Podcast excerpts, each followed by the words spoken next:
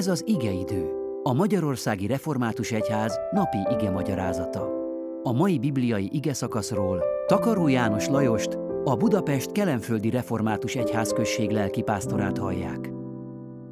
Áldás békesség, nagy szeretettel köszöntök mindenkit.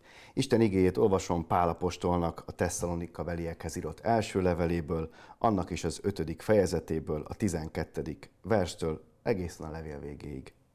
Kérünk titeket, testvéreink, hogy becsüljétek meg azokat, akik fárdoznak közöttetek, akik előjáróitok az Úrban, és intenek is titeket. Munkájukért nagyon becsüljétek, és szeressétek őket. Éljetek egymással békességben. Kérünk titeket, testvéreink, incsétek a tétlenkedőket, biztassátok a bátortalnokat, karoljátok fel az erőtleneket, legyetek türelmesek mindenkihez.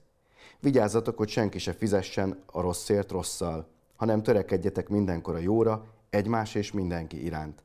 Mindenkor örüljetek, szüntelenül imádkozzatok, mindenért hálát adjatok, mert ez Isten akarata Jézus Krisztus által a ti javatokra. A lelket ne olcsátok ki, a profétálást ne vessétek meg, de mindent vizsgáljátok meg, a jót tartsátok meg, a gonosz minden fajtájától tartózkodjatok. A békesség Istene szenteljen meg titeket teljesen, és őrizze meg a ti lelketeket, elméteket és testeteket teljes épségben, fedhetetlenül, ami Urunk Jézus Krisztus eljövetelére. Hű az, aki elhív erre titeket, és ő meg is cselekszi azt. Testvéreim, imádkozzatok értünk is, köszöntsétek minden testvért szent csókkal, az Úr nevében hagyom meg nektek, hogy olvassátok fel ezt a levelet minden testvérnek, ami Urunk Jézus Krisztus legyen, kegyelme legyen veletek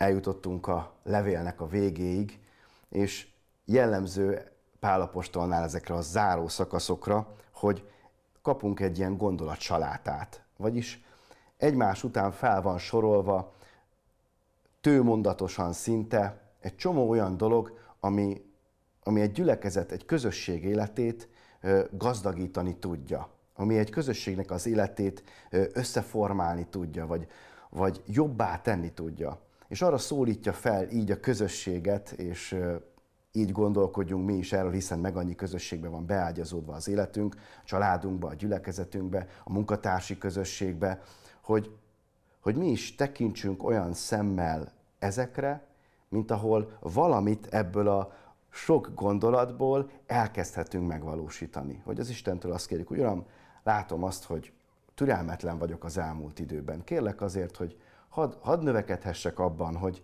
hogy tudom bátorítani a bátortalant, hogy tudom, hogy tudom inteni a tétlenkedőt, de úgy, hogy szeretetből is, hogy a hasznára legyen, és hogy tudom uh, bíztatni a bizonytalanokat, és felkarolni az erőtlent.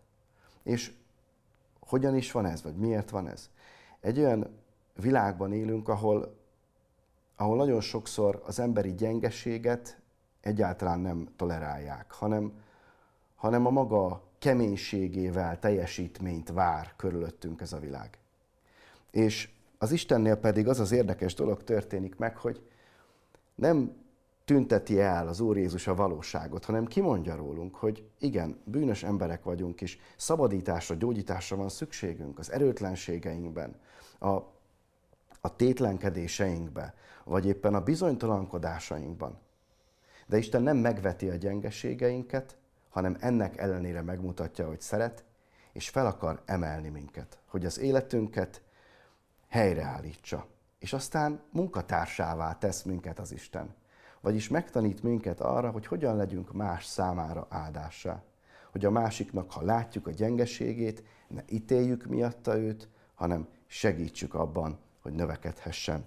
És végül pedig a vigasztalás és az ígéret Hű az, aki elhívott minket arra, hogy vele legyünk közösségbe, és ő meg is tartja az ígéreteit. Jézus Krisztus most és mindörökké ugyanaz. Vigyáz az emberre, nem hagyja el soha, az életét adta érte, és megőrzi örök életre. Amen.